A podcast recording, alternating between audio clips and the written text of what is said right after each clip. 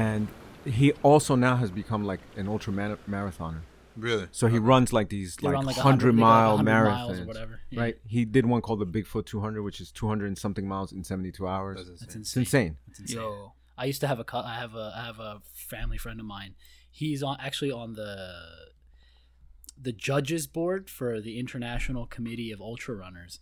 And like there, there's like one called the Spirit Race, and they run like 500 or something miles. wait, like that. what's ultra running? Ultra running is further than a marathon. So like you have, you're running so like- much. You got.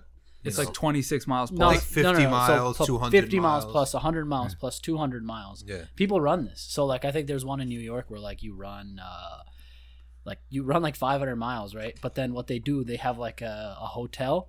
Like it's just like a room and they have mats and you go and you eat Powerball bars while you run and then you go and you sleep for like a like a power nap and then Yeah. you just get up and you keep running. Oh wow. So so so Saad, are we uh, live Yeah. now? Yo, we've been live for the last like five minutes, so Oh. Well, so look, so this guy, it came, he's training by running like 15, 20 miles before the race just to get himself up to this 200 mile race. Now, the reason he began doing this, and this is about creating solutions, right? That are sometimes outside of what you think your solution is. The reason he came up with this is because he he bagged a moose out in the woods, like in like in the Pacific Northwest or Alaska or something, like six miles from his truck. Mm. So now you have like 600 pounds of meat. So he's going back and forth. Right, carrying at least seventy five pounds each time. That's awesome. So I'm in That's the airport. crazy. I'm trying to carry forty eight pounds Yeah. in a in a, of just clothes, and I'm like, wow, this is brutal, right? Yeah. Can you imagine having to hike six miles through the woods with seventy five pounds on your back, and you have to do that so you don't have to do Yeah. several trips. So he said, I really got to get my endurance up. So he started training for this stuff. Wow. People That's used to be like that, man. So uh, let, us uh, get started. Um, uh, hey everyone, this is Mohin. Assalamu alaikum. Thanks for listening. Uh, this is the Safina Society podcast. Uh, I got uh, Dr. Shadi Al Masri. Uh, I got Alex and Saad. Alex and Saad have actually permanently joined our team, so you'll actually be seeing them every episode with us, inshallah, or most of the episodes. hearing us, Inshallah. Right, or hearing, yeah. maybe seeing in the future. Maybe- you know, we maybe might in the be future. we might be live streaming this podcast. So Yeah, yeah. So uh today I want to talk about a bunch of stuff, but um I think the first is and and it sounds really cheesy, but I want to talk about the Bring it. I want to talk about the traveling imam groupie problem, Mm. right? And this is not an ultra marathoning, imam. I mean, some Wait. some of them do ultra marathon. dude, they, dude, the traveling imams gain weight. wait, wait, wait. So Well, how? They're sitting all day. They're on planes. They're eating, right? I, And they're I've eating like them. at people's houses. They're eating right? at people's houses. They're, they're, eating being junk fed. food. Yeah, they're being fed. They're Yeah. eating Dunkin' Donuts, and you know what I say about Dunkin' Donuts? What do you say? I don't know what you say. Oh, you don't know about this. So he doesn't the, like The Dunkin' more you drink Dunkin' Donuts, Yeah. you start looking like the letters, round, Mm. all round. That's well, the Dunkin' theory, Donuts right? is like the Walmart of coffee. Right? It's a Walmart Oh, of okay, all right. We we got like some coffee. What? coffee Don't elitist tell me you, here. you like. no, I don't drink Donuts. coffee, but you know. What's wrong with you? That's the first problem. How dare you? It's actually it's actually a part of uh, It's the like- spiritual path. it's like to Muslim drinking wine. pa- Oh, coffee, alright. right? We don't have wine, right? We got coffee. Subhanallah. But um, explain what you mean about this this this problem. So what I mean by traveling im- is imam is whenever you go to a masjid, right? Um, you always find that the imam is at some engagement or another. Mm. Whenever you want to talk to somebody, they're just not there. Yeah. They're either at this conference or that conference or this speech or th- literally everything they do is just raking in honorariums, right? And what happens is like the local community really gets hurt. And so, you know, I want to bring this up with you guys, you know, And for those that don't know, what's an honorarium? an honorarium is the amount uh, that's paid out to a speaker for giving a talk For like a speaking for, for, engagement. for some speaking Okay. engagement right it's an it's Yeah. an honorarium Got it. um so what do you guys think about this Here's the thing. This is what I think. Someone who actually has a lot to offer, okay, and there's a community for him to to talk to, Mhm. right? There's enough population. He's not like out in some rural area where the community's like two families or twelve families. I'm telling you, look around. If someone has a lot to offer, they usually stay put and they build, right? right Someone who has a little bit to offer, if he stays put, he runs out of material real quick. So he's got to get on the move, right? He's got to get on the move. And that's why these people are more like So are you, so are you saying these people speakers. moving around because they don't know? They're moving around because they're going to run out after two after two years. Khalas, he's given all the classes he could probably possibly. This is just my theory, by the way. He's given all he's given all the classes he could possibly give. His audience are like, okay, we heard this khutbah like last February, right? So he's got to move around so he could give the same spiels over and over, okay?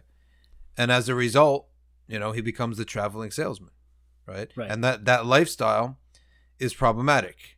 It's problematic for a number of reasons. Number one, you go into a community, you say something with no accountability, right? So these people, they actually come up with, they could come up with a lot of new ideas because there's no community that's actually going to drink it, test it at home, and come back to you and either thank you or kill you, right? like, think about this. When I talk to the youth, right, Right. at the mess when we have our Deen Essentials class, when I do the youth class, I'm thinking to myself, I know this kid's dad. I know this this, this girl's mom. I'm going to see them tomorrow. I better make sure what I say doesn't incite a rebellion in this kid's house. No. Right? Think about that. There's a responsibility when you're in a community and you're living with them. And you got to think down the road, what are they going to need? Also, when you live in a community, you can actually teach heavy things because you're interacting with these people in other ways too that could lighten the matter, Yeah. that could add more context to the matter, right? That could, you know, Otherwise, you're clarify. just teaching fluff, right? Yeah. You, you can you can Yeah. you're only teaching like upper level, upper layer stuff, right? You can't get into the depths of matters when you're just out giving a exactly speech. and you could you could throw stuff out you could experiment on people and then hit the road and you never you're not accountable Yeah. i could go and incite people against their parents or their their local imam right? And i could leave. I'm never going to see them again right? I'm not saying everyone does this but i'm saying it's very easy to be able to do this. You know, and it occurs to me that there's another level of, of accountability that happens when you're in the community, which is that you live amongst these people, and so they see if what you're saying is who you are. that's the big that's a big issue. I That's mean, huge. Do you? that's huge. I blame a lot of this on like the groupie fan Mhm. boys and fangirls of these celebrity sheikhs and imams, right? You have these people. Right, I was at a conference recently, and you know, an imam walked in, and I swear I thought I was in like India or Egypt or somewhere when Mhm. people got up off their seats. Right, and they're walking towards this imam and like you know ushering them in. And mind you, this isn't like the the the top sheikh of some tariqah, right? Like this is like just like your average everyday person, right? So it's like there's clearly some, you know, groupie mentality where people will listen. They don't want to even know about the topic. They don't even want to listen. Mm. They- as long as they they have this speaker, they could be talking about crayons and people will listen. Here's the thing about here's the thing about traveling imams. I think the the person who could travel in man someone who's done his dues, right? You've done your dues in your community for 30, 40 years. Your kids are gone out of the house, okay? You have trained two, three assistants who could carry the load now, and you need to give them space, right? So what does that imam do? His retirement vacation type of thing is he travels the country, right? He travels the world speaking. And thing is, he's an old man. All right, his wife is with the guy. Uh, his wife is accompanying him. Mhm. He's old. He's been around the block. He has kids. The chance of fitna that goes on is far less. And I'm telling you, Sheikh Rami Nsour, who we're gonna have on this podcast someday, inshallah, soon. He went off and told me one day that a lot of these young, hip, traveling imams, the fitna that surrounds this environment, it's like this almost to the point that he wants to say it's haram. This this type of uh, of operation, right? Right. This type of lifestyle is eventually women are chasing after them. They're tempted to do second marriages, right? A lot of them do hit and run marriages and then hit and run divorce, really? Right? That's- So, that's uh, nuts. you That's you got to you got to ask Sheikh Rami when he comes on here. Hit and run. What is it? They ru- do hit and run marriages? Like basically, you go in for a weekend talk. You're so great. Oh, okay. You get married that weekend. That's You hit yeah, and oh, you run. okay. All right. That's the Sa- Sunday afternoon, you're on the plane again, right? so it's like a two day marriage. it's a two day marriage. You can text her a divorce. Just send her a letter, a divorce So- or something. That's why they call it a hit and run marriage. Basically, Wow. we're, we're bringing we're bringing insane. back multi marriage. yeah. It's basically the Sunni version of multi marriage because it is multi marriage. He has no intention of building a life and uh, stuff with this. And I'm telling you, ask around in the imams community of our young guys, right? Uh, uh, uh, before we get to that, this is thi- this is strictly uh, don't try this at home. You know, type for real. For- Yeah. I know somebody's gonna get like, oh, you Be know, like, yo, like- some some some some sheikhs are doing this. Like, No, I'm, no, I'm don't telling do you, this. um, yeah, this is something that we're you're, like we're warning against. yeah, So uh, ask Sheikh, Ram, Sheikh Rami about it, right? And ask other people about it. They all know what's going on for some people, right? And the the their pattern is the same thing. He's the young guy. Why are you traveling around at a young and going to hotel to hotel to hotel, airports, living in airports? Like you don't have a house, you don't have a family, and you don't have a skill set enough that anyone would pay you, right? So to do that skill set nine to five, like the rest of human beings in the world, like five six days a week that you can't afford to travel around. Well, it's also Right? because we pay imams like dirt salary. Yeah, so this is one of the things Right. that somebody somebody point, who too. came back from from overseas studying told me. He said he was looking for a community where he can settle in with his wife and have like a normal life and you know be active and do positive things. And he said he didn't want to do what a lot of the people he had studied with had already planned out, which was you know you get this talk, it's a 90 minute, 2 hour talk. You jazz it up, you you make it, you know, really exciting and entertaining and then you can go around the whole country for an entire year just getting paid from doing this and you make Mhm. more money than you would if you were in a community with Wow. less with responsibility less responsibility and, and, then more fun. and then next year you come up with a new talk and now you've already got a fan base built up Exactly. and so now yeah. here you go you're around talking again. about like a tour, It's Yeah. a tour basically. It's and like people a- do this tour. It's like already. a speaking tour like a national tour. Yeah, like a it's national speaking speaking tour. tour. And And uh, and my problem with that is one of my issues is that number one, it actually alters your content. The platform alters your content because you got to make you your your attracting power is the audience. You got to make sure that your audience, right, is always on the edge of their seat. You got to come up with cutting edge stuff, which doesn't mean that all the people doing it are changing their content, but it definitely lends towards uh, the commercialization of con of of ilm. yeah, then you need to cater your content. It becomes audience, more right. and more commercialized, more and more commercial. And also, you need to reach this group of people. So any part of your theology that actually isn't jiving with the people, what do you do? Right? You just start chucking it, right? So this is all I'm not saying that everyone's doing this, obviously, right? But this is far more predominant when people travel around than when they stay in one spot and then feed their local community, you know, slowly, slowly, slowly. And I'm telling you, that takes far more effort, far more responsibility. And at the end of the day, it's far more satisfying. I'm telling you, I've seen kids at NBIC. Yesterday, the other day, at, uh, at the Whalum scholarship class, uh, there was a girl. She's when I came to the community, she was like four years old, maybe whatever, five years old. Now she's like seven, eight. Maybe I'm getting the numbers wrong, right? But yesterday, okay, she was one of the volunteers, Mashallah. like for the first time, Mashallah, right? that's So when you when you actually see someone that you've seen them running around like a goofy kid, like a regular kid with no responsibilities, going to babysitting, and then the years pass and you start seeing this person to now they're a volunteer, right? In two years they'll be in the you know explorers uh, teen uh, preteen class, and the next year they'll be in the high schoolers class, and then all of a sudden you're raising a generation. That's far more satisfying than someone very popular online and wherever he goes, except in his own home city. Right. You know, Yeah, and I'll tell you, there's there's there is the one exception, and this is also community. This, this is the fault of the communities. Like you take someone like Imam Siraj, right?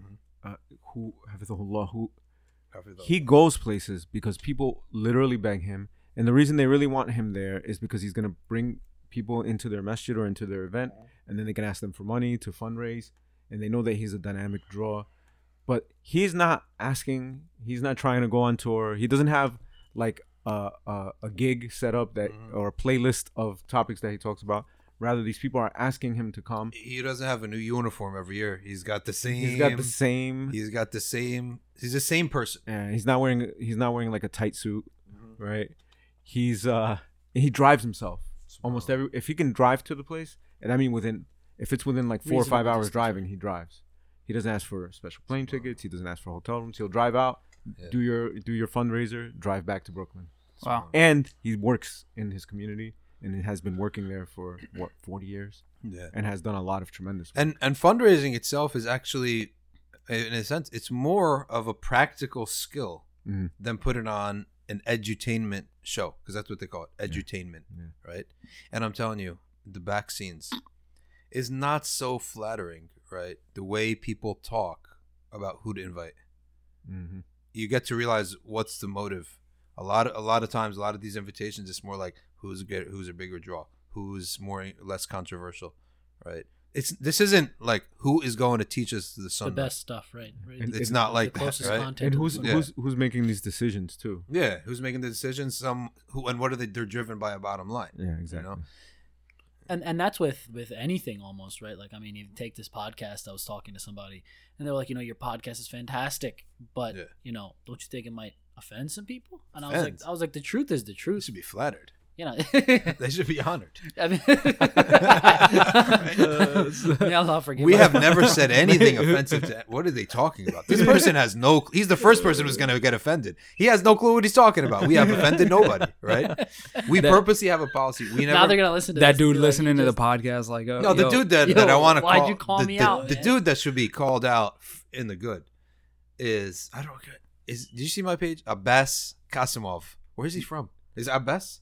Yeah, it sounds like Abbas Kasimov. He's from the Caucasus or Russia. He wants us to go three oh by the way, sad. Yesterday, last episode, you said we need to cut it at forty minutes, right? Yeah. Well, uh, I met Abbas Kasimov replied to you. He said, "No, three hours. Go Some three people, hours." was some people that actually three hours? messaged Yeah. me and they said, Yeah. you know, It's go- too short? It's far too short. They're like, at a minimum, it should be one hour, and you guys should keep going. I mean, I can understand like We're gonna people do who a- like the long form, like two hour day- stuff, but far too short. I mean, the last one was like an hour.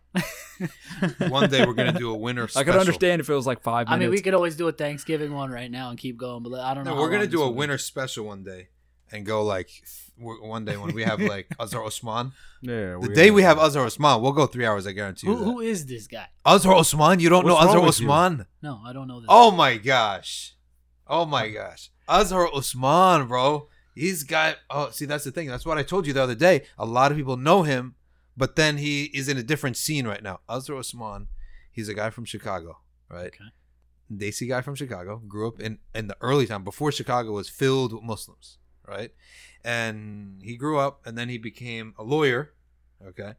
Then he started becoming a comedian in around 2001. Oh, Azhar Oh, the this comedian Azhar guy. Yeah. the co- He yeah, was yeah, doing yeah, of like course. the, uh, Okay, you know yeah, this Yeah, yeah, yeah, yeah. Yeah, yeah. Okay, okay. But I you know him as I- the Yeah. comedian. I knew him Yeah, as. we I thought him you were more that. talking about like Oh, some he local guy, dude. right? But he was a lawyer, right? I'm telling you, if Yeah. Uz- Azhar Usman's got to make a podcast. I would listen to that. You know, I Yeah. hardly listen to anything, right?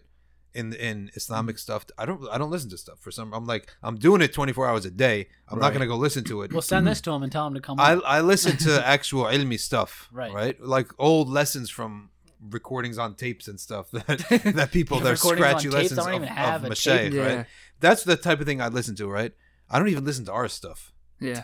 I just never I've never listened Well, to one of my own well, stuff. I don't either because we already listened to it. Like we're talking about it, so I already Yeah. know what's going to be in the But podcast. uh, if I, I, don't know, was I to listen, listen to it just because I feel like I don't remember what I say, and then Yeah. I once I listen to it the second time, I'm like, oh, that's what I you know. said. if I if I was to listen to if Azhar Usman was to do a podcast, that's probably something I would listen to. yeah. He's he's got philosophy. He's he's got deep spiritual insights, and he's really funny. Right. Hmm. He used to do the thing with the Muslims, and now he does uh, his own stuff. I don't know. We got to ask him what. I don't know he did. did, uh, did- yeah, he's actually in real comedy stuff. He's doing real comedy stuff. Right, right, right. He's not just doing a gig for a small community that has four options. Yeah. It's Right. like a Right, niche. right. Yeah. It's it's it's easy to get the job with the Right. Muslims when there are four options or five options. Yeah, no, Yeah. last I heard, he was like really working on the. Comedy No, he's clubs. actually really Yeah. like on on on on stuff in the in the whole comedy world in the underworld of Chicago, That's right? cool. Which I don't know anything about, but that's what I I Interesting. he's That's cool. So, anyways, Yeah. I want to. So, other than the traveling imam problem, right, is this conference issue, yeah. and I know Alex is Alex has a lot to say about this. Well, so jumping right in. So, so, so I've been thinking about this a little bit. This conference thing. You know, there's this uh, there's this NJ Dawa conference that's coming up in New Jersey. Mhm. That's uh, it's more like Salafi leaning, right? Yeah. But at least they just have speakers talking about ilmi subjects. That's Right. all they have. That's cool. They don't have. I have to say, Salafis are a lot more principled than other groups. Yeah, it's true. Right? As much as I disagree with all of everything, is every other thing is a bit. Besides that, which uh, not to offend some of the neo, I call them two percent. Salafis are two percent Salafis, right? Like two percent milk, skim milk. some of these brothers, I like them a Skim lot, right? Skim And some of them are just I like like Hanbali. They're trying to be Hanbali and play it safe in the deen. I have all respect for that, but obviously, like their stereotypical reputation is that they go way overboard on Yeah. bid'ah. But this is not But- like but go on. This is not like one of those conferences that you that, that only happens in a small masjid in uh, you know in a, in Philly, and you know they're checking you at the door for your minhaj and stuff. Yeah. This is like an open conference. It's people from all backgrounds, yeah. but generally leaning in that Okay. Yeah. direction. That right? don't even, that's It's like not not people that follow madhabs, not people that sawuf, not people Yeah. that are you know identify as ashari or maturidi. Yeah. Just like the general, general people. generally what happens in America in Okay. most places. Yeah.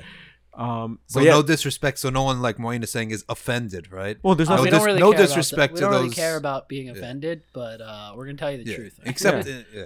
Yeah, so this is not one of those. This speaker can't be invited because he's off it. Like none of that Okay. crazy '80s Yeah. crazy stuff that used to happen, Yeah. right? Um. Anyway, the good thing about them is that they're very principled, like you said. Their Mhm. their conference is Mhm. about Deen. It's Yeah. a Deeni conference.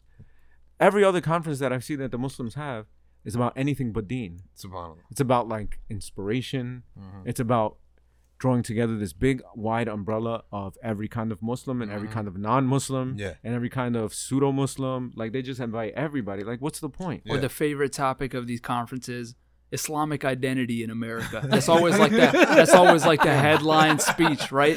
It's like a, co- uh, Forging in American yeah, Islam. Yeah. forging, Forging. building, reconciling, just whatever verb you want to put there, Yeah. and then that's that's the headline keynote speech. Identity is such an issue because it actually breeds narcissism, right? You just think about who you are, about discovering who you are. Actually, a human being is at his happiest when his focus is on something outside of himself, something bigger than himself, something that where he is sacrif- you know, uh, can sacrifice him, his own self for that cause. That's when human beings are at their happiest. You might as well call the next one "Make Islam Great Again." Yeah, Yeah. so I, I don't I can't I, I don't foresee myself going to any of these like uh, acronym conferences that But here's the thing: I also don't want to downplay the whole conference thing at all. Right? There are a lot of genuine people who go for genuine reasons, and there are sincere people who do learn things as well. Right? Yeah, So- but you judge by the the majority, right? Of Right. what, the, and also, there's two types of judges. The consumer is not a judge, yeah. right? A consumer of technology cannot judge technology, right?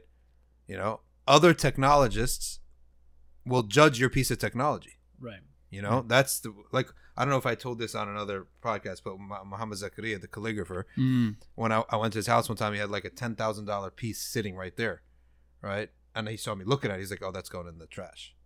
I was like, "What?" He says, "Yeah, I can't sell it." I said, "Why not?" He's like, "There's a mistake in it," and he showed me where, and I was like, "He was." I was like, "No one's gonna notice this mistake, right?" He's like, "I don't do it for you guys, right? I produce so my colleagues could see my work, right? Mm-hmm. Or I I produce. I'm I'm worried about what my colleagues say, like what other expert calligraphers say. So that's why people have to always know that there are two avenues to look at things.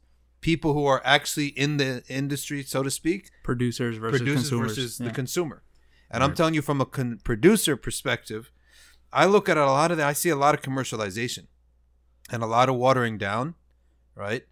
And my only fear for these conferences, if someone is that's their only a- avenue to learn, they're not going to get the right picture. That's the only. That's why I would qualify any type of conference, right? Because I really don't know what is the vision of a lot of these organizations. To be honest, is the vision just whoever is most popular uh, on Twitter in the past six months? It would know? seem like it. That's what it would seem like to be. Like I don't understand why uh, the Khans are invited to some of these conferences. Like what? How are they re- representative of knowledge in any way, shape, or form? Unless you just make it look, just make it Islamic network. You know, the Khans I'm talking about is Khizr Khan, oh, Okay. right? Because how, how unless you make it Islamic networking of This, personalities, this is the that's guy that like pulled out the Constitution. Pulled out the? Constitution Yeah, yeah, yeah, yeah. Now, Okay. I'm not saying he's like bad or anything, but I'm just saying like Well, what does he have to offer? is Yeah, he- like he's he- not a you come out of He's nothing, nowhere. actually, right? Yeah, you come out and so basically, okay, he has something to offer. Is it going to be then the, the conference itself is not about necessarily learning the deen. Yeah. It's about just personas, right? Right. Or It's like interesting people. It's Well, some- basically like editorials. Then. Well, some Yeah. people would argue that these conferences aren't necessarily about learning the deen. Okay, so They're just say that in the first place. Yeah, They're just exactly. say about that. like bringing the Networking. community mm-hmm. together. It's a social event. It's, right, it's a so- social yeah. event. Okay, so if you say that right away, then it, it, I, it's very hard to criticize you because you said it as what it is. Yeah. And by the way, I would even even if we're looking at it from the first thing that I said, I would, I don't criticize the attendees because there's not a lot of these things out there. So there's one, there's a big one, and there seems to be somebody, at least one speaker or two that you like. So you're gonna go to it. Well, first of all, how are people supposed to learn anything? Because the speakers are all traveling around at at, at, conference, conferences, yeah. right? Right. So the people go to the conferences, and the conferences aren't any good because it's all watered down content. And when they go to their local community, their imam isn't around because they're traveling around at conferences. Here's here's Right. a good here's a good uh, barometer or here's a good like uh, measure for if you want to study ilm, right? Look at these conferences and then look at the sheikhs that rarely go to them, and then go mm-hmm. find where the sheikh is and go to him. yeah, that's there's true. There's truth to that. Now, here's the thing. So, just to measure the whole situation, is that conferences, if they are viewed as sources of actual learning of Islam, right? Here we have an issue. If it's if you're going to say networking with the rest of the Muslims, Right. then fine, right? Then fine, network all you want, right? Then I mean, who's going to be against that? You know. So this you got to qualify what we're talking about here. But this is why I always wonder. Or if it's a matrimonial, just call it a matrimonial. They're all matrimonials, right? In but- essence, right? But if it's about networking with other Muslims and for business and for this, why is like the majority of the speakers list like shuyukh? That's yeah. I mean, then you're That's wasting the, point. the shuyukh's time, right? Because they Uh, can't even give quality content. I honestly think, I honestly think, they're huge, massive wastes of time. and money. If, if you really want to teach people, this thing is a waste of time. It's a waste of three days, and I'm telling you, uh, the only the the positive of it is if you have something that you want people to buy online, right? That may be of benefit, or a book that you want people to buy, so it becomes a pub, uh, you know, to get publicity for it.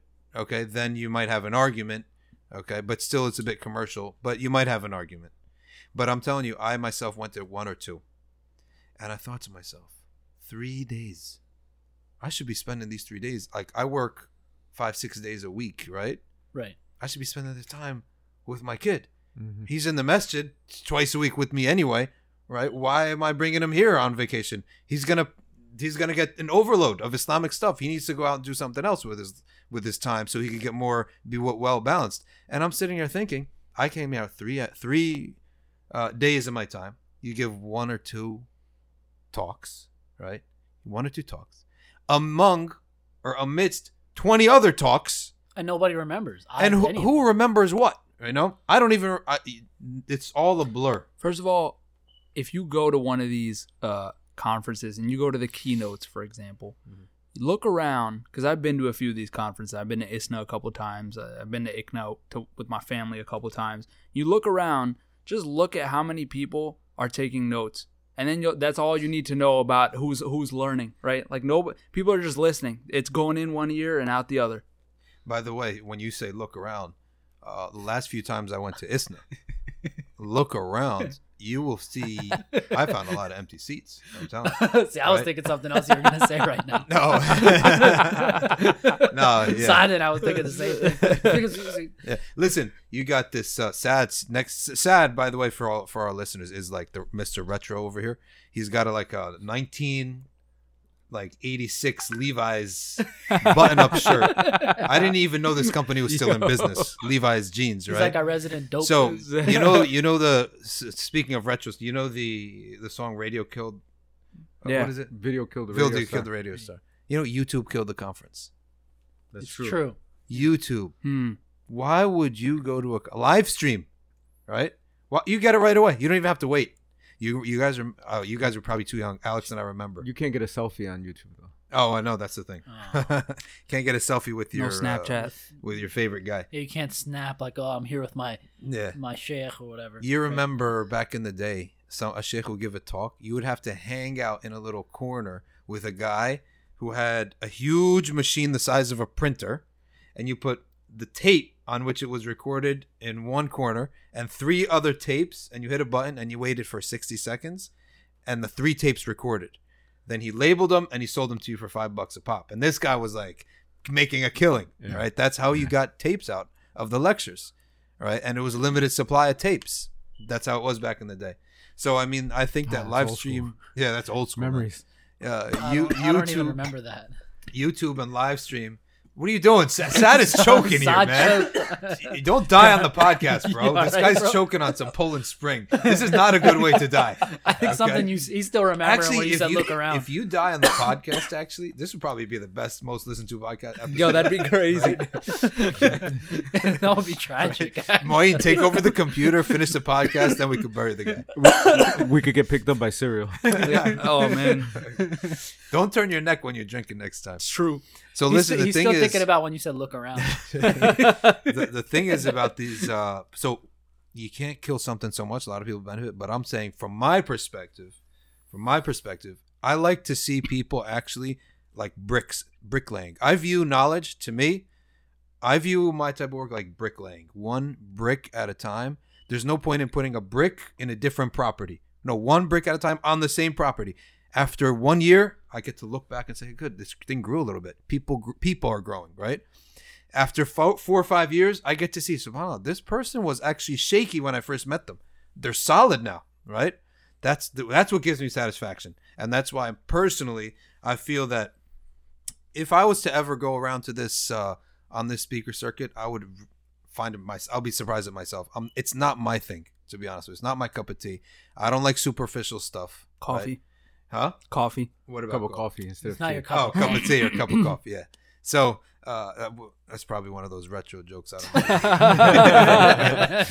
know. so I, I just don't mi- see myself doing But it. I don't. It's not my thing. You know, what, Sheikh, honestly. I don't think that it's. I think that we're, it's actually moving away from that. What I'm seeing more and more that get on these speakers lists now are people like the the Khans, right, Mhm. or like these activist types that. uh oh, don't Oh, get me boy. started on act. Activist. Yeah, Oh, so, like, God. But I mean, it happens, right? So now you have like across the board on all these speakers lists, people who didn't even study deen anywhere. yeah. Like, and I'm not, I'm not saying that as like, I'm not taking a shot at them. I mean, like, literally, that's not their claim. They're not Yeah, claiming that claim, yeah. they're not claiming that they're enemy speakers. They're not claiming that they're ulama.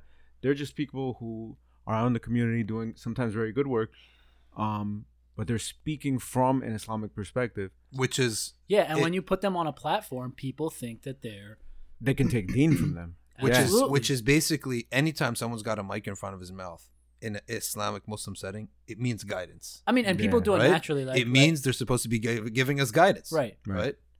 and and and people, it- it's it's uh it's- now I'm I'm still stuck on that activism thing because I am Dude. fed up with activism. Let me tell you why. what right? kind of activist? So, I don't know if you guys have been to these events, right, where it'll just be like this political event, and they're all like hush hush about like the deen. Like the guy won't say Allah, he'll only say God. He won't. They will like they'll like skip the hut or something. Like there's no. I remember I go, going to one of this these. guy is so funny. But you know what I'm talking about, right? Yeah. Like you'll go and like I'm like, okay, is everybody gonna be praying the right? I'm just looking at my watch. It's like Dude, two- that's retro, man. three. Praying on time, bro. Praying on time in a, public Yeah. gathering. Oh no no! They in a just public com- Muslim gathering? combi- That's they old just school, combine man. their prayers. They Well, combine their subhanallah. prayer no matter where they are. How they I are. mean, you know, they, they are. they probably would have a salah if they could get like enough non-Muslims Uh, to surround them and protect them. Oh my from god, Alex, danger. I- I- Moin you need ten for Jews. Moin expects like uh, uh, them to stop, call the adhan, pray sunnahs, pray the hood. This is so nineties what he's talking It's about. so right? 90s. What do you think? These Islamic events are Islamic? I mean, well, I mean, I expect something. yeah, yeah. So that's that's my contention. Like you're, we're supplanting like actual religion with leftist liberal activism, I told which you, is that's a maybe great- fine. That's a good way to put it. It's maybe fine as, but it, somebody left a comment on something that I posted on Facebook. Shout out to Abdul and what he said was, just like. Abdul Basit? yeah. So um just like anything that that you do in in your life, right? So you have to have fara'in, right? You have to know your prayer, you have to know your basic aqidah, you have to know how to make wudu, you have to know all these basic things. Mhm. And then anything else that you get involved with after that, you have to know the, the rulings of it. Yep. If you're going to go into business of selling cars, you have to know buying and selling. You Mhm. have to know finance, you have to know all of that. If you're going to get married, you have to know the the, the rules of marriage, of divorce, of you know, relationship Mhm. with the opposite Yep. sex, parenting. You have to know all of these things. And if you're going to get into this public arena of demanding rights and calling others to join you and calling people out for not provi- for not giving everybody their due rights, you have to know what the parameters are of this That's are. true. And so one of the things that I was talking about yesterday with Maureen actually is that just like you should have a sheikh if you're going to get involved in something big like that, activists should all have a scholar or a student of knowledge that they can refer Totally back to agree. Yeah. who will give them the parameters and like if they come with a with a proposal that says you know we're going to do this or this uh, activity and their sheikh or their or the student of knowledge that they're in touch with the local imam whoever says you know i don't see under any of the schools how this is permissible that Mhm. like that that crosses a certain line Right, it's haram Yep. then your your response to that as the activist is alhamdulillah we'll leave it and we'll find Mhm. something better not well but this is really effective Right. Yeah, and that's and not to say that activism isn't a good thing. yeah, Yeah, it's a very by- good and by thing, the way, just- there are you can find a couple who are like what Alex is saying, like Hassan Shibli. I would Right. love to have Hassan Shibli on this show. That's Yeah. another three-hour show. But you're Yeah, talking right. about like real activists. The way we've been using the term, we shouldn't even call these people activists, really, because they're not really active, right? like they're more like pacifists. Listen. you know. I mean, they're active, right? Like, it's just like they sugarcoat everything they say. It's like we don't want to get in trouble just in case we like say anything that. Isn't like, that the doesn't opposite of activism? yeah like No, i'm not They'll, they'll attack who is politically acceptable to attack. right Yes, right? exactly. So That's they, how it goes. so they like they'll have everything to say against like you know to right now you, you- everybody's supposed to hate ISIS and everybody should, Yeah. but nobody will say anything against tyrants or Mm-hmm. against things that are going wrong here or against other Muslims that are doing wrong things here. Right? What about those people? or cyrus cyrus McGoldrick Oh, is another Cyrus good is example another great guy. Love that Yeah. guy. Right. Oh, So okay. like I mean, the this annoys. No, listen, check this out. I once there was an activist type of person, and I asked a simple question, right? Define justice. Right. You you're seeking justice, right? Activism, their their job is to seek justice where there's oppression. Remove oppression and bring justice instead. I said define justice. Okay. They couldn't bring me a definition. If you're going to teach fiqh, if you're going to teach engineering, if you're going to teach whatever Saad does, what are you, a design graphic designer? Yeah. Define the name of your industry. Okay? You're a UX guy. Moin is you're a UX guy, right? Yeah. Define UX, right? So they couldn't define justice. I said, let me define it for you. Okay? Justice regards the r- rights of those that Allah, the rights that Allah Azza wa Jal and His Messenger, peace be upon Him, allotted to specific individuals in some specific circumstances. That's what defines justice. The d- justice is, is uh, our rights are only given by Allah, and that which is subjective between us, Sharia gave an, gave us an answer to that, right? And the Prophet gave us an answer. Al-mu'minuna inda shurutihim. That means if we make a subjective contract, like employee employer, right? A subject, it's not nothing sacred about it, right? A subjective contract between us. The, what is the Sharia then? The terms we agree upon, so long as they are uh, permissible, right? Right. That's the Sharia between two people who have a deal. So there's subjective justice too. So justice has, if you don't say that justice and rights are only granted by Allah and His Messenger, okay, then you where are you swimming around all over the place? This is why when I tell, tell I told this Muslim activist, I said, as a Muslim activist, you need to say I'm a Muslim activist because what does that mean? It means that I will stand up for the rights, right, that God and His Messenger gave people. That means when you when you're asked why aren't you supporting uh, LGBT stuff, why don't I see LGBT stuff on your wall? You say because I'm a Muslim activist. In my belief, right, in the truth, Allah Azza wa Jal has not granted that as a right, right. Therefore, I don't defend it, Mm. right. I don't defend it. But people are scared of doing this. Then you shouldn't be an activist, right?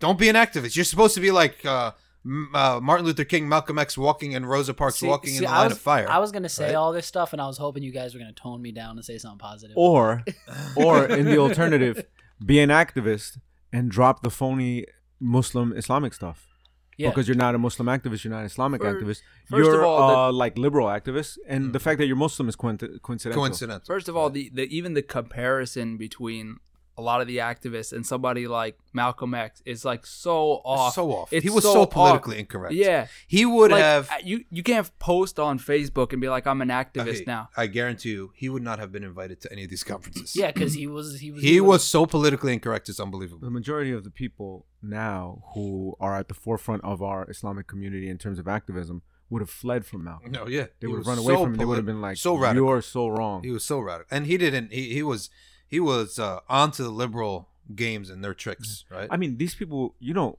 Malcolm, Martin Luther King was vilified in his Yeah. time. Forget about Malcolm X. Yeah. right. That's why I say all these people are politically accepted. Now you can walk around with a Che Guevara T-shirt. The kid's going to Princeton. You're like you are the establishment, and you're wearing a Che Guevara T-shirt. The fact that you can purchase a Che Guevara T-shirt already defeats like the entire Defeats the purpose of what the purpose. I know. dude stood for. It's like hilarious. It's like commercialized, Yeah, commercialized revolutionary. Yeah. That's why I'm saying a Muslim he should be like what is our politics? Do we even know have a political sort of platform? Our politics as Muslims, we have a politics. A theory of politics. We stand our politics is to support the oppressed. Doesn't matter what color, race, whatever, we should support the oppressed. That's the politics of a Muslim. Okay? Who defines oppression? It's the withdrawal of the rights that Allah and His Messenger gave that person. Allah and His Messenger gave you that right. Someone took it away from you. Right?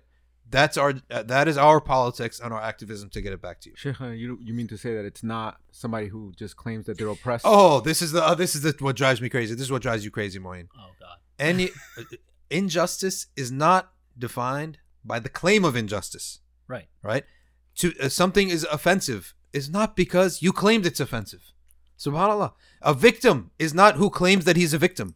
A victim has to be deemed by evidence that he is a victim. Absolutely. That he he possesses a right and that right was taken away from him. If that is not proven, you are not a victim, right? Absolutely. I mean this uh, the victimization thing. So this is people who are going to go into this activism. They should, but with fiqh, with understanding of what these words mean. What is oppression? What is rights? And and also the culture of activism. If you're a Muslim guy, you should look at how Hassan Shibli does it. He does it right. Look at how Cyrus McGoldrick does. Look at uh, other people how they do it. Right. Uh, Well, when you say other people, they're gonna start looking at people. yeah. Well, like uh, who else? Alex. Who else? Dawood Walid. Right. Dawood Walid, Dawood yeah, Walid. yeah. I love Dawood Walid. I love the. I love the guy. All these three guys. I love them. Who else is out there?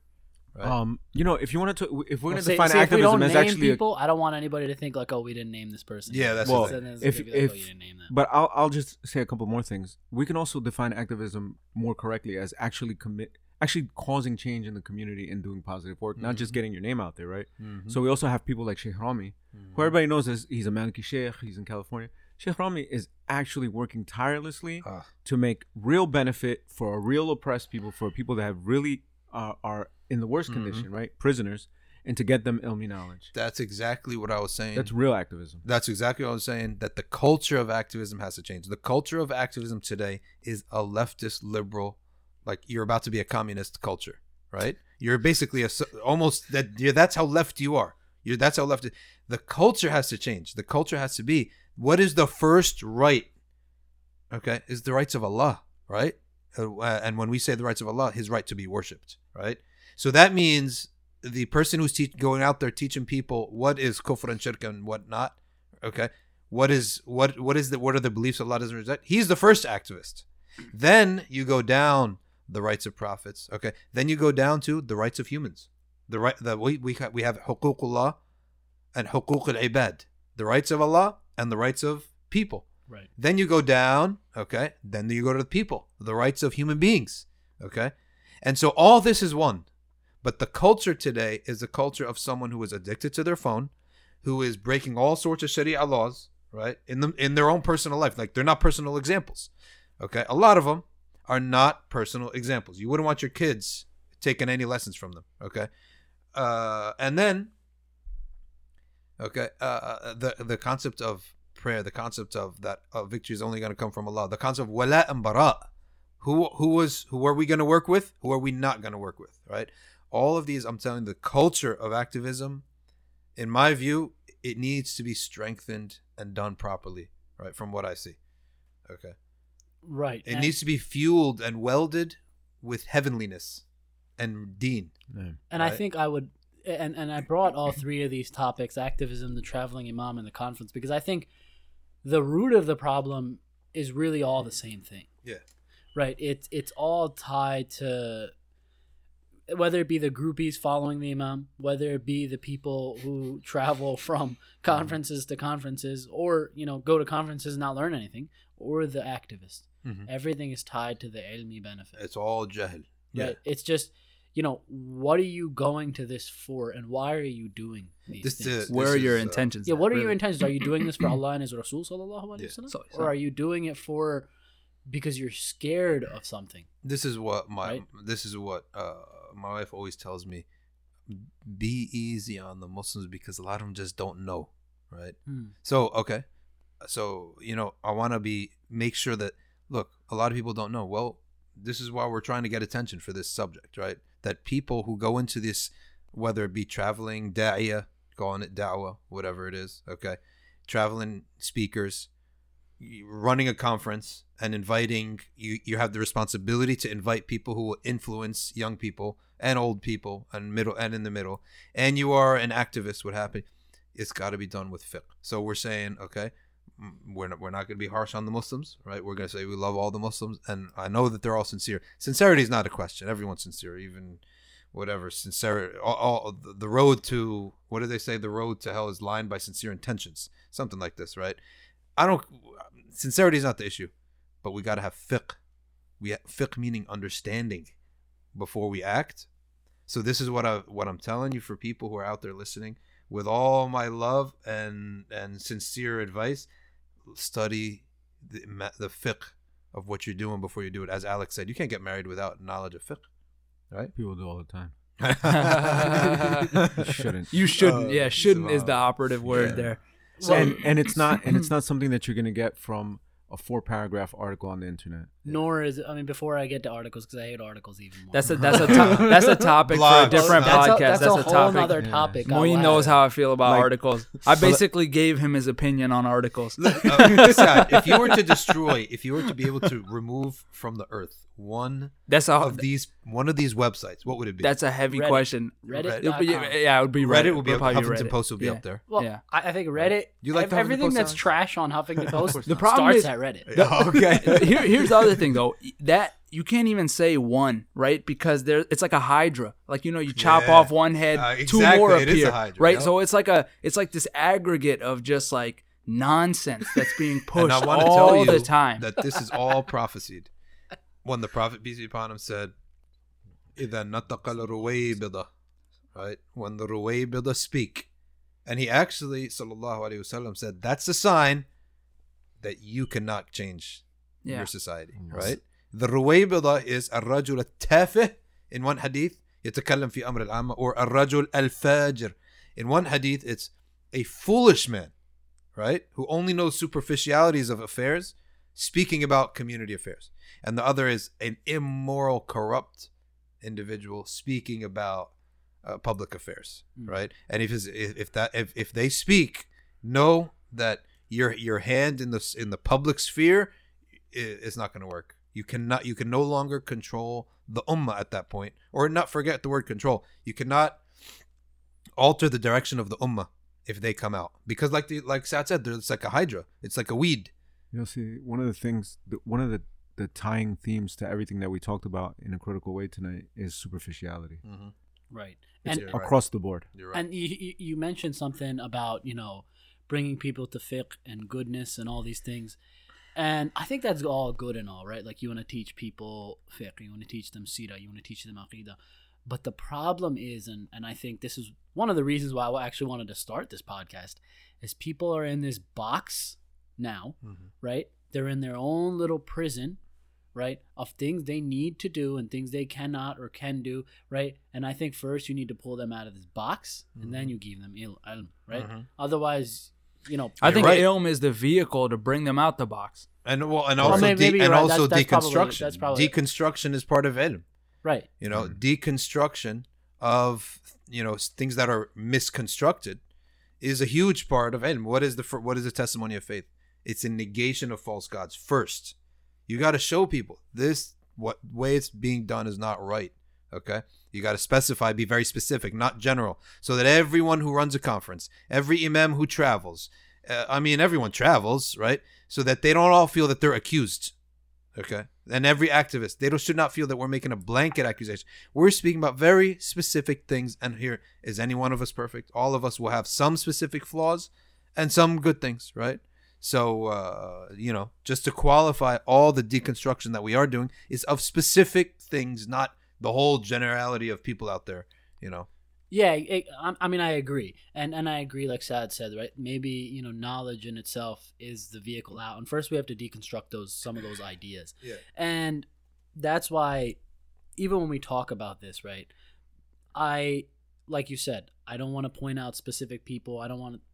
I mean, if there, if if you you you are listening to this and you are falling into one of these groups, and I'm sure all of us, you know, sitting here have fallen into one of mm. these groups, but it's about pulling us ourselves out out of this mm. glamorization and superficiality and really getting to the core of the matter. And I'll tell you, some of these articles, they really make you angry, right? I mean, the other day, I came upon an article that said, Muslims stop teaching your kids to separate genders because it breeds oh, whatever it breeds. I can't remember what it said. Gender identity confusion. Whatever, and all that. Gender junk, is Saad's all that garbage. Yeah, subject. no, right? I, I know. Did what you see I know that the article? you're talking about? The the girl who wrote it was arguing that it it it sexualizes every encounter between males and females, Yeah. and so it makes Oh, it seem like that you can't trust each other, right? Mm. And also, it makes assumptions about LGBT rights because just because you separate boys with boys and girls with girls doesn't mean you're uh, avoiding the possibility. my of, So that so so, so you know you know where that headed, right? so Sheikh, Yeah, you so- haven't actually heard Saad's rant on gender. He is the he he. Well, This is his favorite subject. we'll we'll reconvene on that topic Oh my god. and, and and articles too, right? Because because those are those are two topics in and of themselves, right? Like where where we get our knowledge from, who's allowed to publish these articles, right? And a lot of times it's like, what are the credentials of these people that that write the articles? You know, It- it's like anybody could write an article now. You, it's it's a platform that's opened up to anybody. Alex, could you could you read what Alex is passing around his phone, okay, with an article here. Could you just read the title of what that article is saying? Sure. This is an article from Tucson.com, which is like the local Tucson newspaper. Okay. And uh, the the headline is Transgender Cyclist is top female finisher at El Tour de Tucson. So basically, a male to female transgender, born a male, Yeah. now is. Identifies as a female or As he a did the surgery. Allah, I mean, it doesn't matter. He's- Doesn't he's matter, still right? like six foot two with m- big muscles in his I legs. thought it was a guy wearing won a bike pink. race Yeah. He, he looks against, like a guy against wearing other in women. the in the female category. How- How is this that is, you know you know you know this is why Trump won Yeah, exactly. because you're totally I was right. listening- I was listening because to of this- this insanity. I was listening to this podcast Yeah. and they were talking about right Caitlyn Jenner and they were like, you know, this is why Trump won because when Caitlyn Jenner happened, Uh-huh. right, people were like, this is insanity, Yep. right? And then Caitlyn Jenner went on the Ellen show Uh-huh. and then she was like, a hero. no, no, no, she was like, oh, I don't believe in gay marriage. It's like, what do you mean? And then she was like, I'm a traditional girl. Oh It's my like, gosh. And then, What is- right? And then, Oh so in the my podcast, it was like, you know, you have these people. That's like a these- liberal paradox. But- that's just that's like Yeah. mind And then- and then, exploding. and then what happened like, is like you have these like white supremacist men in Yeah. the, in the Midwest that like throwing Throwing their, rocks at the throwing TV. their And beer I'm- and cans I'm- across I'm- the I'm- room, and they're like, "What the heck I'm is telling going on you, with our when the country?" chickens come home to roost, this is what happened. Look, what does Trump did a whole campaign? He says something like 80% of murders are blacks on whites. And then some guy comes up with a fact and says, Mr. Trump, it's 18%, right? Or it's like 13%. The fact, okay, statistic right in front of you. He says, no, it's not. Right? he said, uh, Mr. Trump, I'm showing you right here the facts. He said, well, you're wrong. It's not. It's 81. Right? right. His whole campaign, people, reporters have him giving him a fact right in front of his face, and he simply looks at him and says, "No, it's not." So this is chicken coming home to roost for the liberal left because you have the person's biology right there in front of your face that this guy is a dude and he's telling you he's a female. So you, right, on the left have went and denied biological fact that's right in front of your eye. Okay?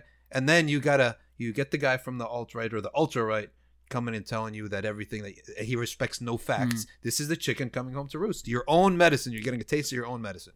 in, I'm- I'm in telling you, City, I'm telling you, these topics are like in a podcast in and of themselves. Yeah. An episode. well, we, we did one already, but we think we I think we need multiple. I don't think multiple you parts. exhausted. bro, bro, Yeah. we need lifetime constant like counseling. We're sort of counseling each other because you see these facts on Huffington Post.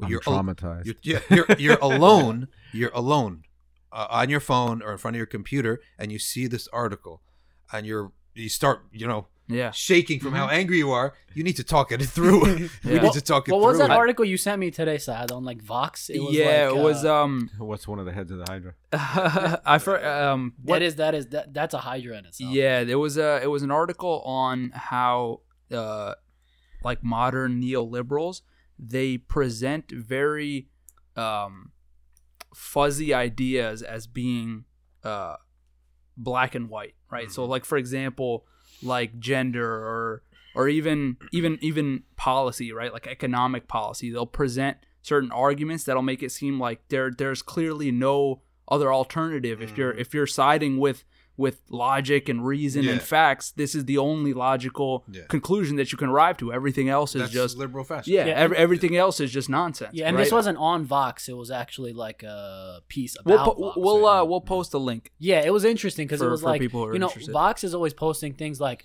eleven facts that Yeah. ensure that Hillary will win Oh, the yeah. presidency. Right? Well- like they'll make like things that are clearly opinionated, Yeah. like absolute facts. And this is uh this was going way back too. There Oh, yeah. was a guy from ABC. He left. He was one of these executives.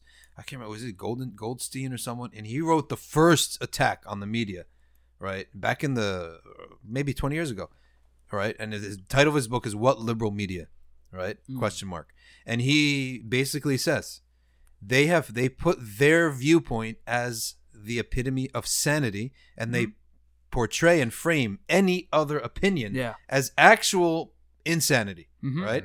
And that the Christian, Christian right at the time, the evangelist, they're they there's open season on them that they are insane, like the nutty fundies or whatever they call fundamentalists, fundies, Right. right. They're the only people that can be made fun of, right? So this was way back 20 years ago. Imagine what it is, Yeah. what it is now. No, of course. And there there is, you know, you use the term liberal fascism and you know, people are accusing the Trump administration of hiring fascists or Mhm. having fascist bents and it's all true.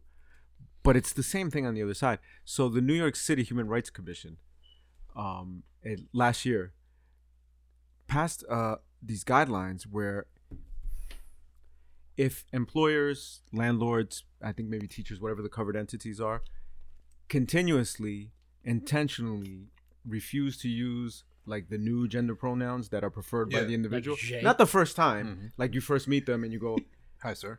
yeah, and they go, oh, how dare you. I was right? offended. Yeah. You Well, have that's to say fine. The Jay first time and you might stuff get like it that, passed, right? but if you Yeah. continually do it intentionally, you just refuse to refer to somebody Mm-hmm. as here or they or J or whatever they are, What's J? Is that Jay X is E R? X E. Oh, okay. X or, E. or Okay. Z H E. All right. Okay. Yeah. So you refuse to do these things. Eventually, you can get fined. As a state employee, no, no, no. Like if you're just like you have employees. you have employees. You can be fined. Yeah, they complain to this New, New York Human Rights Commission that you're not addressing them by their preferred Pronoun. gender pronoun. Okay. So I should carry a book around then. Yeah, you should. And Right. then, Mhm. or Sand- there's a handbook. even if you're a handbook. you gotta landlord, have a handbook. even if If you're a you're a landlord, right, and you're coming to the person's house and you go, "Oh yeah, your wife gave it to me. How dare you? That's my, hu- that's my, uh, Husband. not even husband, Yeah. maybe. What, it might be That's my this. they, Yeah. Oh. right? So if you continue to That's do my it because they. you're just Yeah. like being rude to them, Yeah. you can get fined. Uh, the the maximum fine is two hundred fifty thousand This is dollars. why- this I just this see is that why Just Trump was talking elected. about this. This is why is Trump like- was elected. This is by using why. This is why Trump was elected. because But- you refuse to refer to You're them by a made up word. Unbelievable. This is this is unbelievable. This is why people are just like, what is going Now, on let, let this me country? tell uh, right? uh, let me tell the listener out there who's like, well, that's the right. Let me remind you what Islamic activism is. A Muslim activist is giving the right of someone. All right, or, oppression is is removing the right of someone. Right, that uh, a God given right, and to tell you that to choose a pronoun of your choice, an invented word. This is not anyone's right, Mm-hmm. right? This is not You know, anyone's right. you- I'll tell you what's your right. Don't give someone a nickname that they don't like Yeah. right? That's your Yeah. right. As Right. in Sunnah, you can't give someone a nickname that they don't like. Okay, you can't call them what they don't like. But this uh, pronoun, you know what com- what what baffles me is that over here especially in kind of western civilization is is this idea is that free speech reigns supreme over all other Over principles, yep. right? And and they, you know, a lot of times um, that that that uh, argument is also put forward to, to Muslims, right? Because the way that, that Muslims react to certain Mm-hmm. uh, statements or, or cartoons or whatever it is, they're saying, well, you know, uh, free speech in a, in a free society, this this type of stuff should be allowed. Mm-hmm. But simultaneously, you're saying that, but you're also saying that now, if I say something, if I say the wrong thing to somebody, that that is grounds for them to uh, seek like legal recourse So against abuse Yeah. has been now relegated to a feeling of being offended. Right. by a fact. You're Right. offended by the fact that's in front of you. Yeah. So that's it. And also, what you're saying is, I'm telling you where the chicken's going to come home to roost, and it's the same medicine that that, that you're forcing down people's throat as medicine is going to come back to you. Uh, I'm listening to Radio 77 today, right? I couldn't believe, right? WABC is the conservative talk show host, right? Uh, talk show. I couldn't believe what I was hearing. Uh, defense of the swastika, right? As a symbol of free speech, because there was a high school somewhere in northern Jersey or New York. A kid drew a, swa- a swastika on the school wall and said, Go Trump. Okay, underneath it. So all the politicians came out and they had a rally against hate. Right. Okay. Now the callers are calling up and say, Hold on a second, right? This swastika has many meanings, right? It Yeah. has many, it has a spectrum of meanings. What does it sound like to you? He's like, On one hand, it's a religious symbol of Hindus Yeah. Right. how can you ban it right right on the far other hand it symbolizes killing jews right, Right. so how could you ban something when we don't know how he meant it right is this not the chicken coming home to roost Yeah. Yeah. right Yeah. But they, they're right, right? That's a According to their completely, liberal and that's a completely They had it- valid argument. That's a valid according- yeah. argument. yeah If they're By the way, by your standard Yeah. that you set up for gender you Yep. got to accept it Mhm. That's Trump why- did meet with Hindu leaders in New Jersey, so He maybe, did. maybe it was just promo- maybe Exactly. the The kid was nationalist- like, I love Hindus and Trump. the Nationalist Party of India, right? That's that hates Muslims in India. Yeah. That's who Trump met with. that's true Yeah, yeah. Yep. So like I mean, well here's the thing. I don't know if this is a bad thing, and I'm sure people will call me out for this. Mhm. I love watching liberal Muslims squirm right now Oh because my Trump gosh. is elected. I don't know why I find some some sort of enjoyment. In some this. vindication yeah. because we've been saying base your activism on Allah and His Messenger, sallallahu alaihi wasallam. Right. You didn't. You based it on leftist, liberal, Mm-hmm. whatever, and now that leftist, liberal thing has crumbled. yeah. Right? Yeah. And the thing is, if you had based it on Allah and His Messenger, you wouldn't have loved the Democratic Party. Of Yeah. course. Right. Not. Yeah. And you wouldn't have feared the alt right or Yeah. the Exactly. ultra right or whatever Yeah. they're calling it. and that's what I mean. And and I think Daniel posted something really cool where cool I would say like really insightful, right? And I didn't really think about it. Is Muslims are all about like, you know, you know what's going to happen now that Trump is elected. Now that Trump is elected, we need to um, align ourselves with other groups. And he mentioned that if you look, We're at, always looking for a group to align ourselves Yeah. with, except for the Muslims.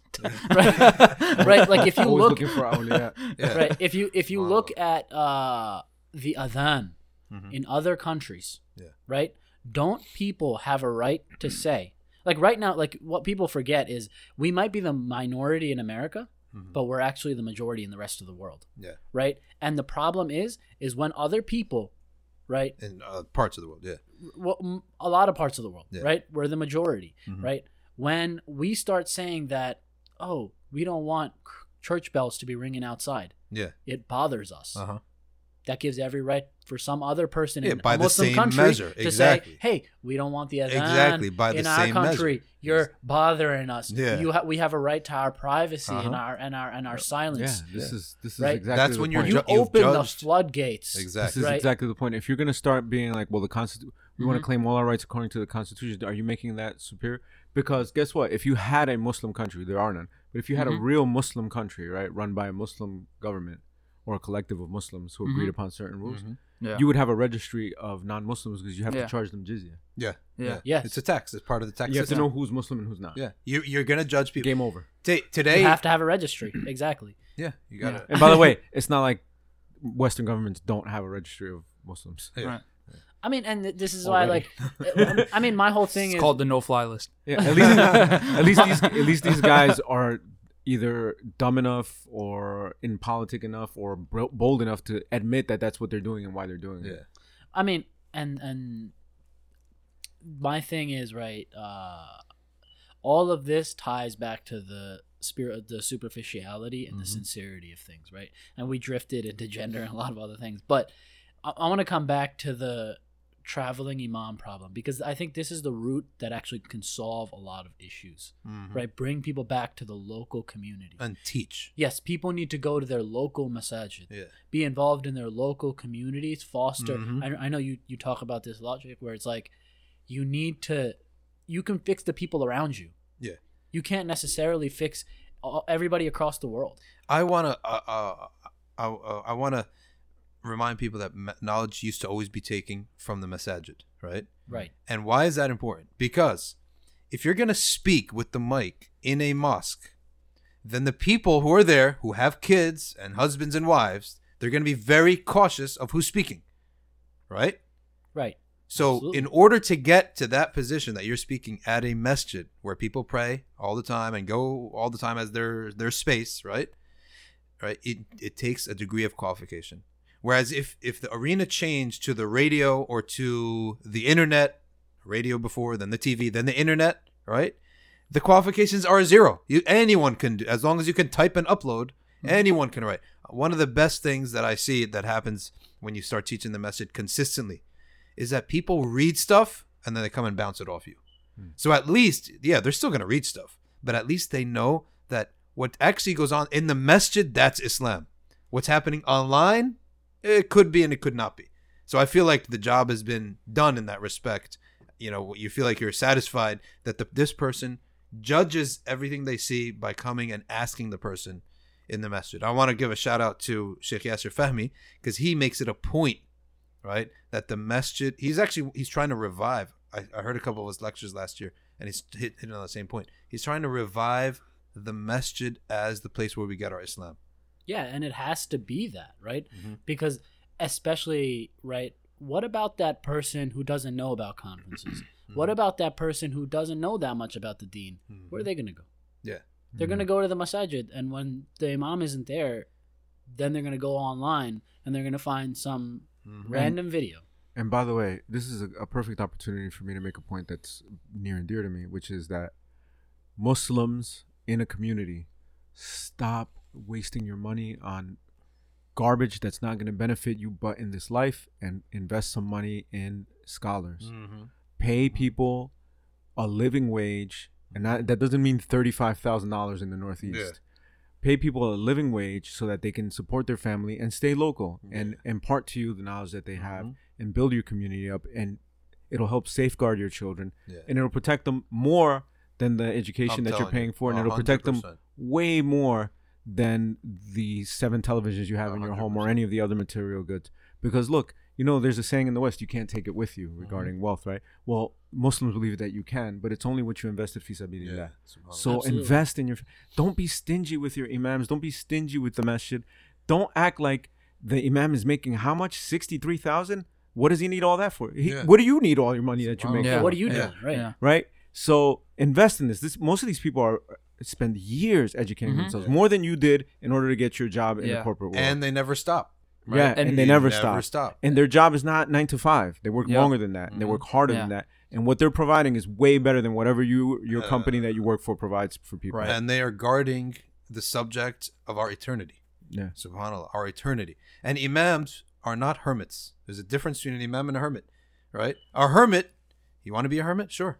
Right? You're getting two meals a day, and that's it. That's a hermit. An imam is not a hermit. This is people have to understand the difference here. An imam, he's going to live a regular life with a family, with everything. In fact, Imam Malik did not like to see the Yeah. imams, the sheikhs of his time, uh, as hermits Yeah. because people would disrespect knowledge, right? Would disrespect, and he also never traveled for to, to give any lectures. That's People Imam Malik come to him. specifically. People come to him.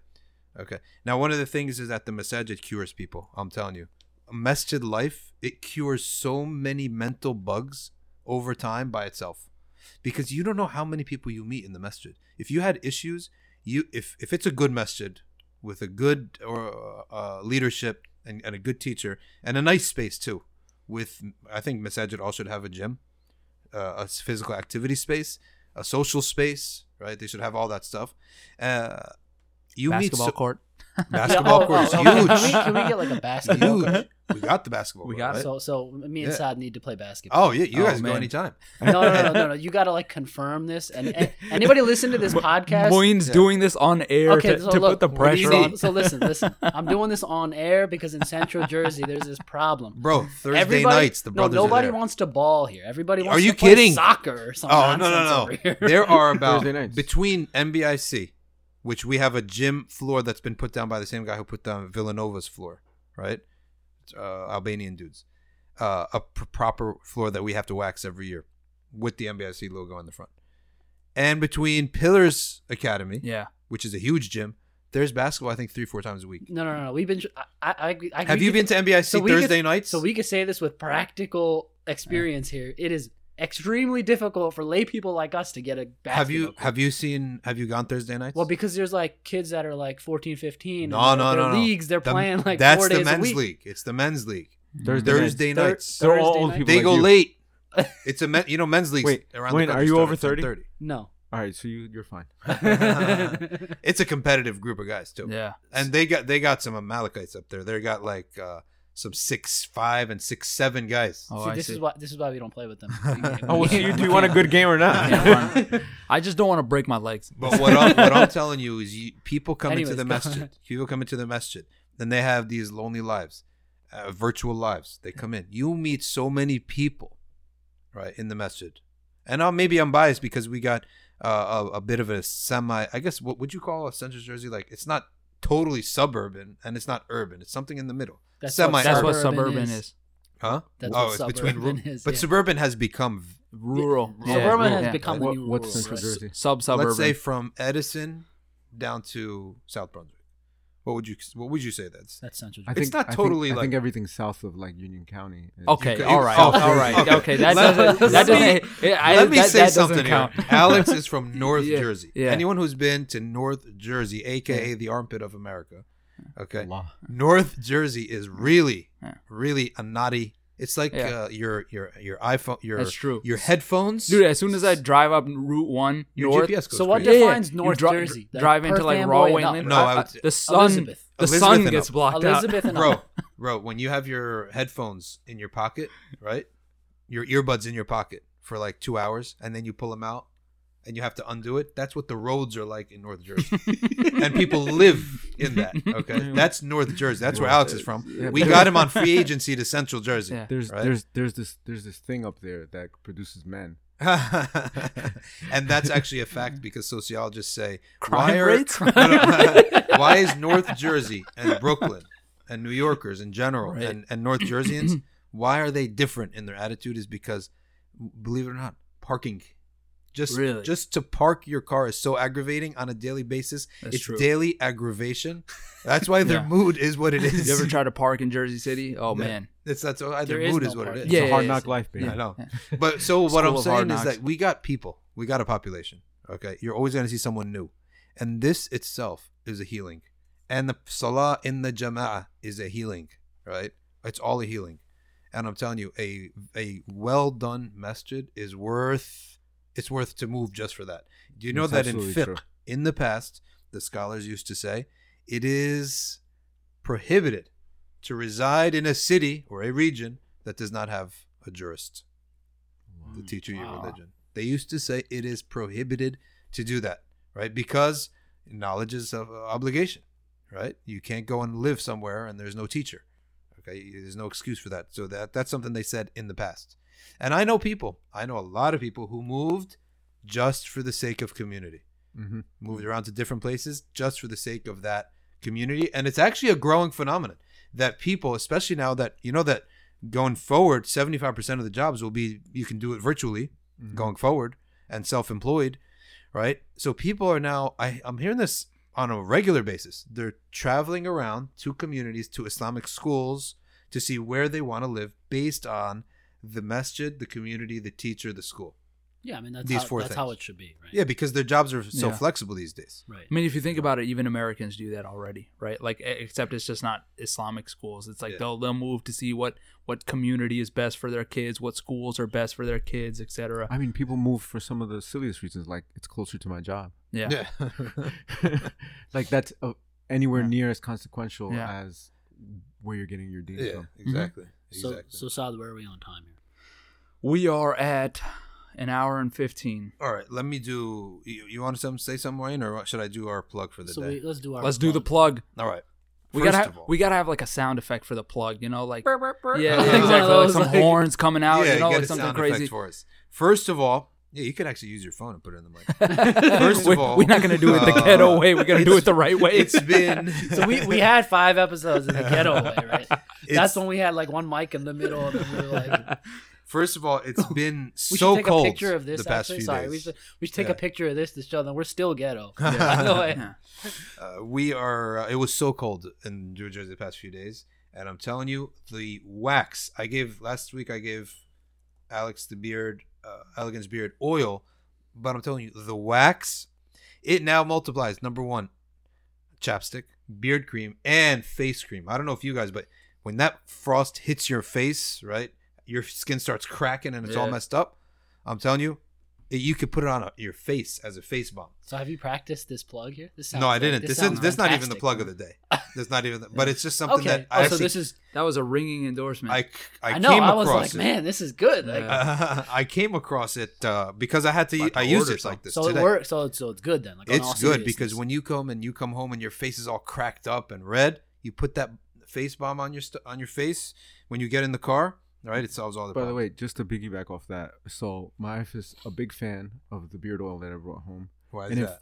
she really What likes she it, she likes the way it it? smells. She likes it. Okay. and she was actually on the on the Elegance Beard website, like looking at other products. to try to Oh, nice, gets- nice. So we might have to we might have to let the brother know to get some female products in there, like some chapsticks. Yeah, or Or uh, hair oil. yeah, yeah. or So- uh, give us a coupon code. We'll. So uh, yeah, so I don't I don't know who who's Elegance Beard. I think it's Abu Abu Adam, right? I'm not sure who. Elegance Beard. Yeah. So I mean, if there's uh, it's Jawad. His name is Jawad. Jawad? He's, a, he's Okay. a French. He's actually a real French from France who lives in Montreal. okay, okay. right? So and he has a family in Philly, so that's why sometimes he comes down to NBIC. But he's uh, his name is Jawad.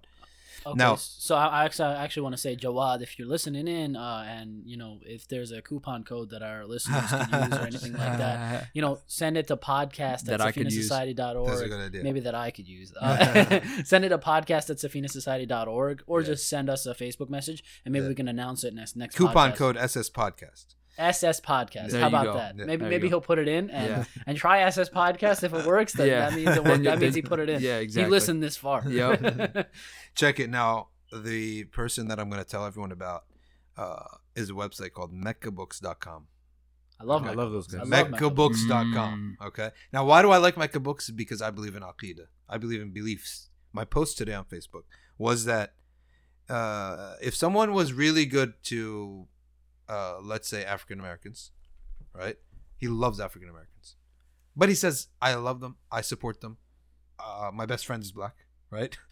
How many times you I, I have Oh, really? sign of a George racist Really? Costanza? I've, I've known you for Hey, 10 man, years. I've never seen I've, this I've guy, got one right? black friend. The George Costanza. No, my, my best friend was Yeah. like, really? I've known you for 10 years, never Yeah. seen him. Okay, why isn't he here? I thought I was your best friend. But let's say a guy said all this. He said all this. And then he says, but one my, one thing is I actually believe it's an inferior skin. Oh, It's inferior. Right. Just a belief. I don't pr- I don't do anything about it. Yeah. Like uh, I don't discriminate, but I believe they're inferior. Would you ever socialize and be Yeah. seen with this person or fraternize with this person or would you hesitate to harangue him online? Yeah. You wouldn't. No. Right? Yeah. So over what? A belief. Mhm. This is how important beliefs are, right? Mm. This is how important Yeah. beliefs are. So why I like Mecca books is they care about beliefs, aqidah.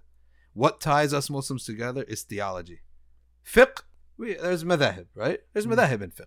And even fiqh and deeds, if you sin and you're a bad guy, you sin uh, and make tawbah. We all sinning and making tawbah, right? Not to make light of it. But aqidah is the chief issue that ties us all together. That's why Allah says, "Wa'tasimu bihablillahi jami'an wa la tafarraqu." So you want unity? Hold on to the rope of Allah first. That's the prerequisite. Sound aqidah. Then all of you, include everyone who wants to hold on to this rope.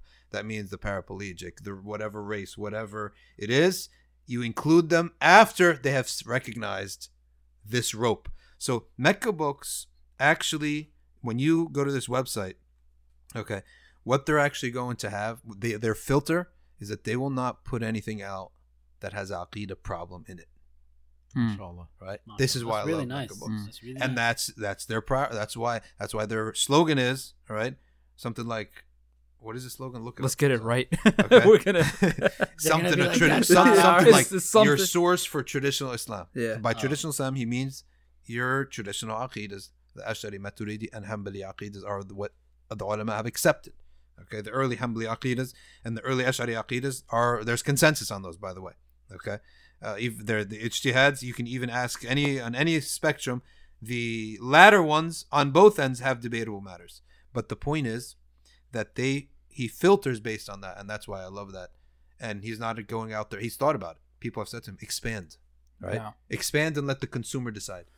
So we'll put the link uh, to Mecca Books in the description, but Yeah. just in case, it's M E C C A books.com. and that's why I love Mecca books because I'm a big, I'm a big, you know, I'm a big, I'm big on aqidah. I love is, the is concept solid. of confidence Yeah. on his aqidah, and he's not there trying to go out and and sell everything to everyone. Right. Right? He's a quality guy. so can Mecca Books throw in a uh, some sort of discount for our listeners or whatnot? By the way, Mecca. SS Podcast. SS podcast. If it work, if it If it works, works, that means he By the way, this far. Mec- Mecca Books has done so much for Safina Society.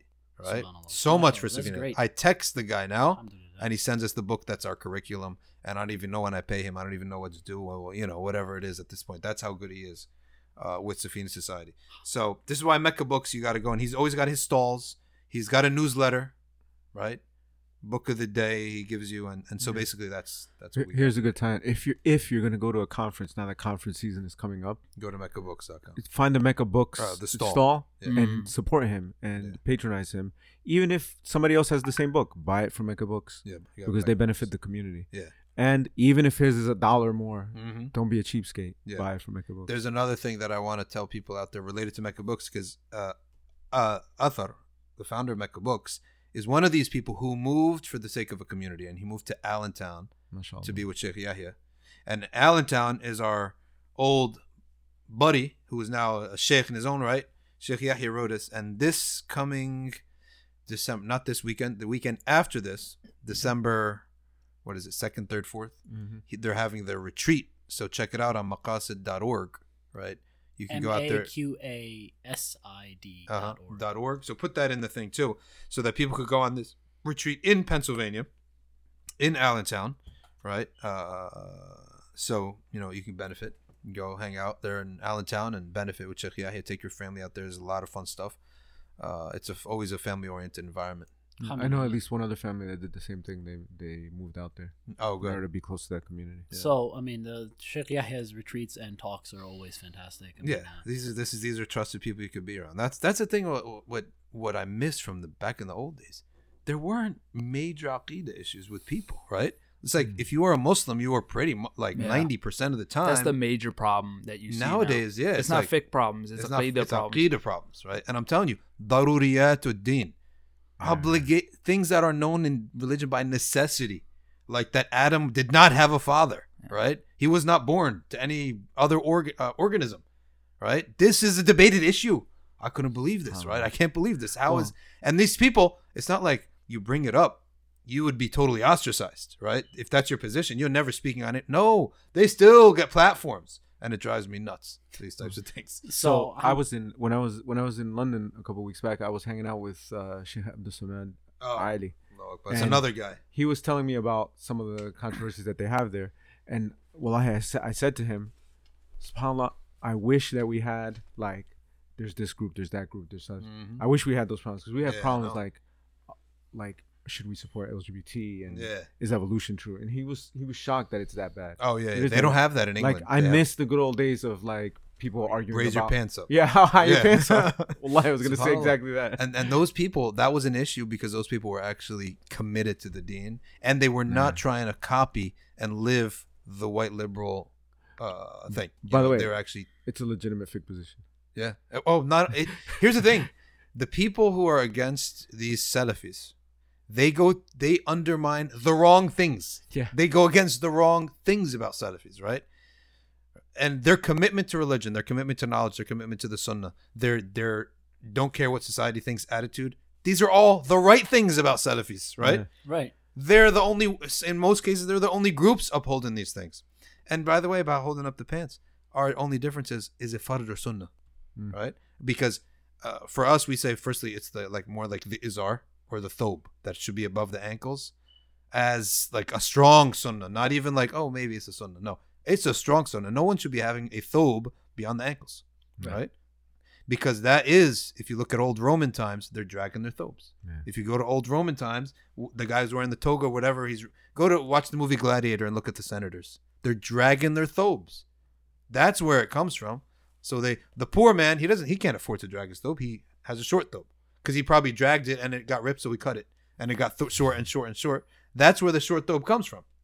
Sign of humility, right? So for those people, a lot of these groups, by the way, that you're talking about, Moeen, that and the conferences that sort of have no vision, there's no clear theology behind it. There, it's an anti-Salafism, but in the wrong sense.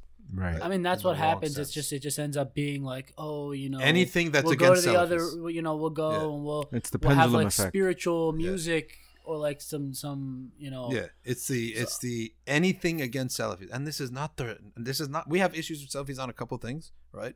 Big things sometimes, right? Theological though. Theological things, Mhm. but not the commitment to Deen. They don't care what people think about them. You go to their conferences and everyone has a beard. I'm telling you, some of these people would some of these people would run out the room, right? All these big beards. Oh my gosh, the place is gonna blow up, right?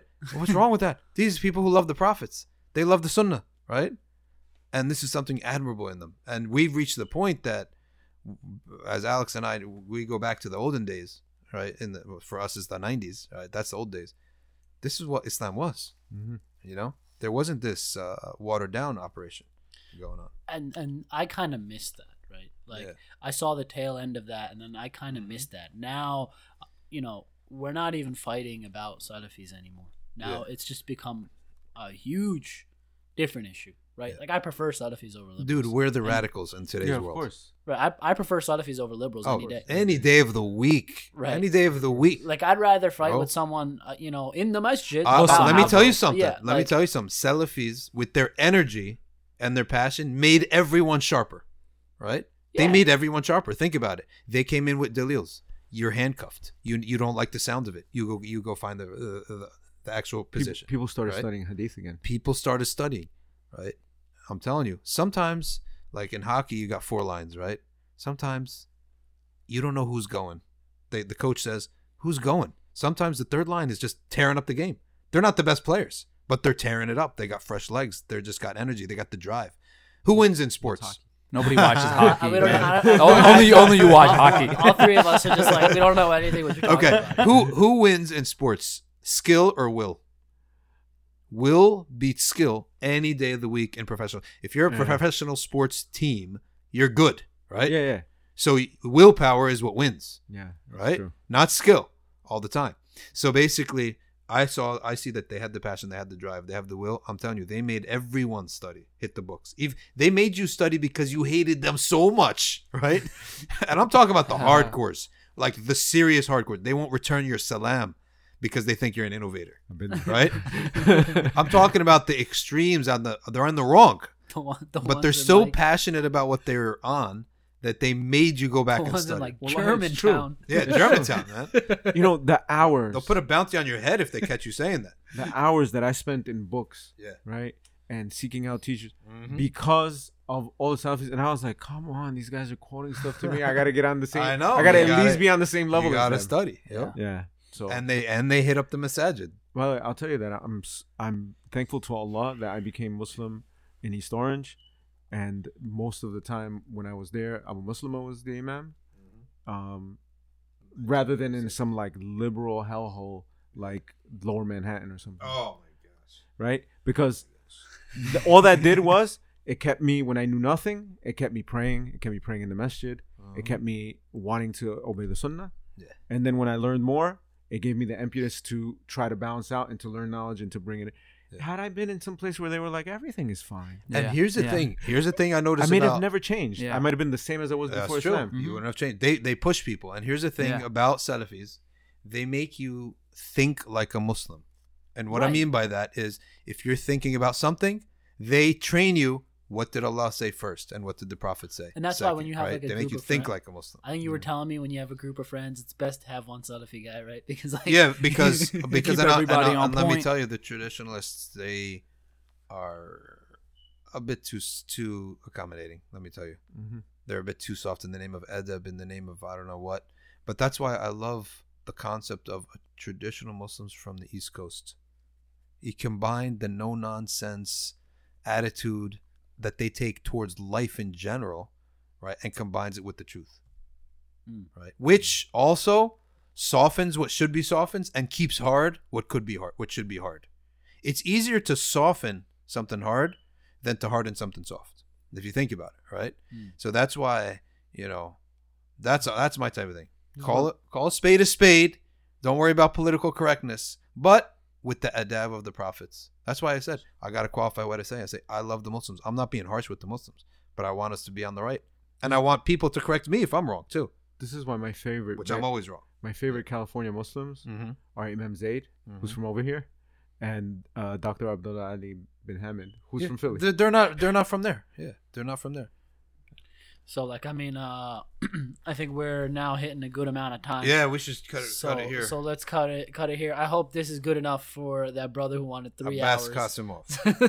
But just know that we didn't do it for you. We did yeah, we it just didn't do it because just because we were having an engaging conversation. we just here. did it to do it. We Well, started. don't, we don't need to diss the guy. By the way, No, it might have been it's- his dua that put us at It's this true. time. It's Ah, possible. absolutely. It's possible. Maybe he wanted it. Allah gave it to him, right? So, alhamdulillah, I think this was a wonderful episode. So, check out meccabooks.com. Check out maqasid.org for Sheikh Yahya's retreat. And check out Elegance Beard for some of those uh, cool new face products. Right, and if you got something out there that's that's you know really good, uh, and that's impressive, right? We don't do charity; it's got to be good. Send it to SS Podcast at SafinaSociety.org so that Moeen could bring it to the table. It's actually it's actually podcast. oh, at sorry, Safina podcast at Society dot org. SafinaSociety.org, or put it on the Facebook page. Yeah, send Yeah. send a send a message to Yeah, the Facebook group. Uh, you know, if you would like to Bring have the us, heat. if you would like to Yeah. have us, uh, if you'd like to sponsor a podcast, if you'd like to have your name called out. Um, so try SS Podcast as the coupon code for those websites. I'm not, Mm-hmm. I can't guarantee they'll work, but if those guys are generous and they've listened to the end of this, inshallah, they'll give it to you. شاء الله جزاكم الله خيرا everyone. جزاكم الله خيرا everyone. السلام عليكم. وعليكم السلام see you next time on the Safina Society podcast. سبحانك اللهم وبحمدك نشهد أن لا إله إلا أنت نستغفرك ونتوب إليك. والعصر إن الإنسان لفي خسر. إلا الذين آمنوا وعملوا الصالحات وتواصوا بالحق وتواصوا بالصبر. السلام take care. everyone.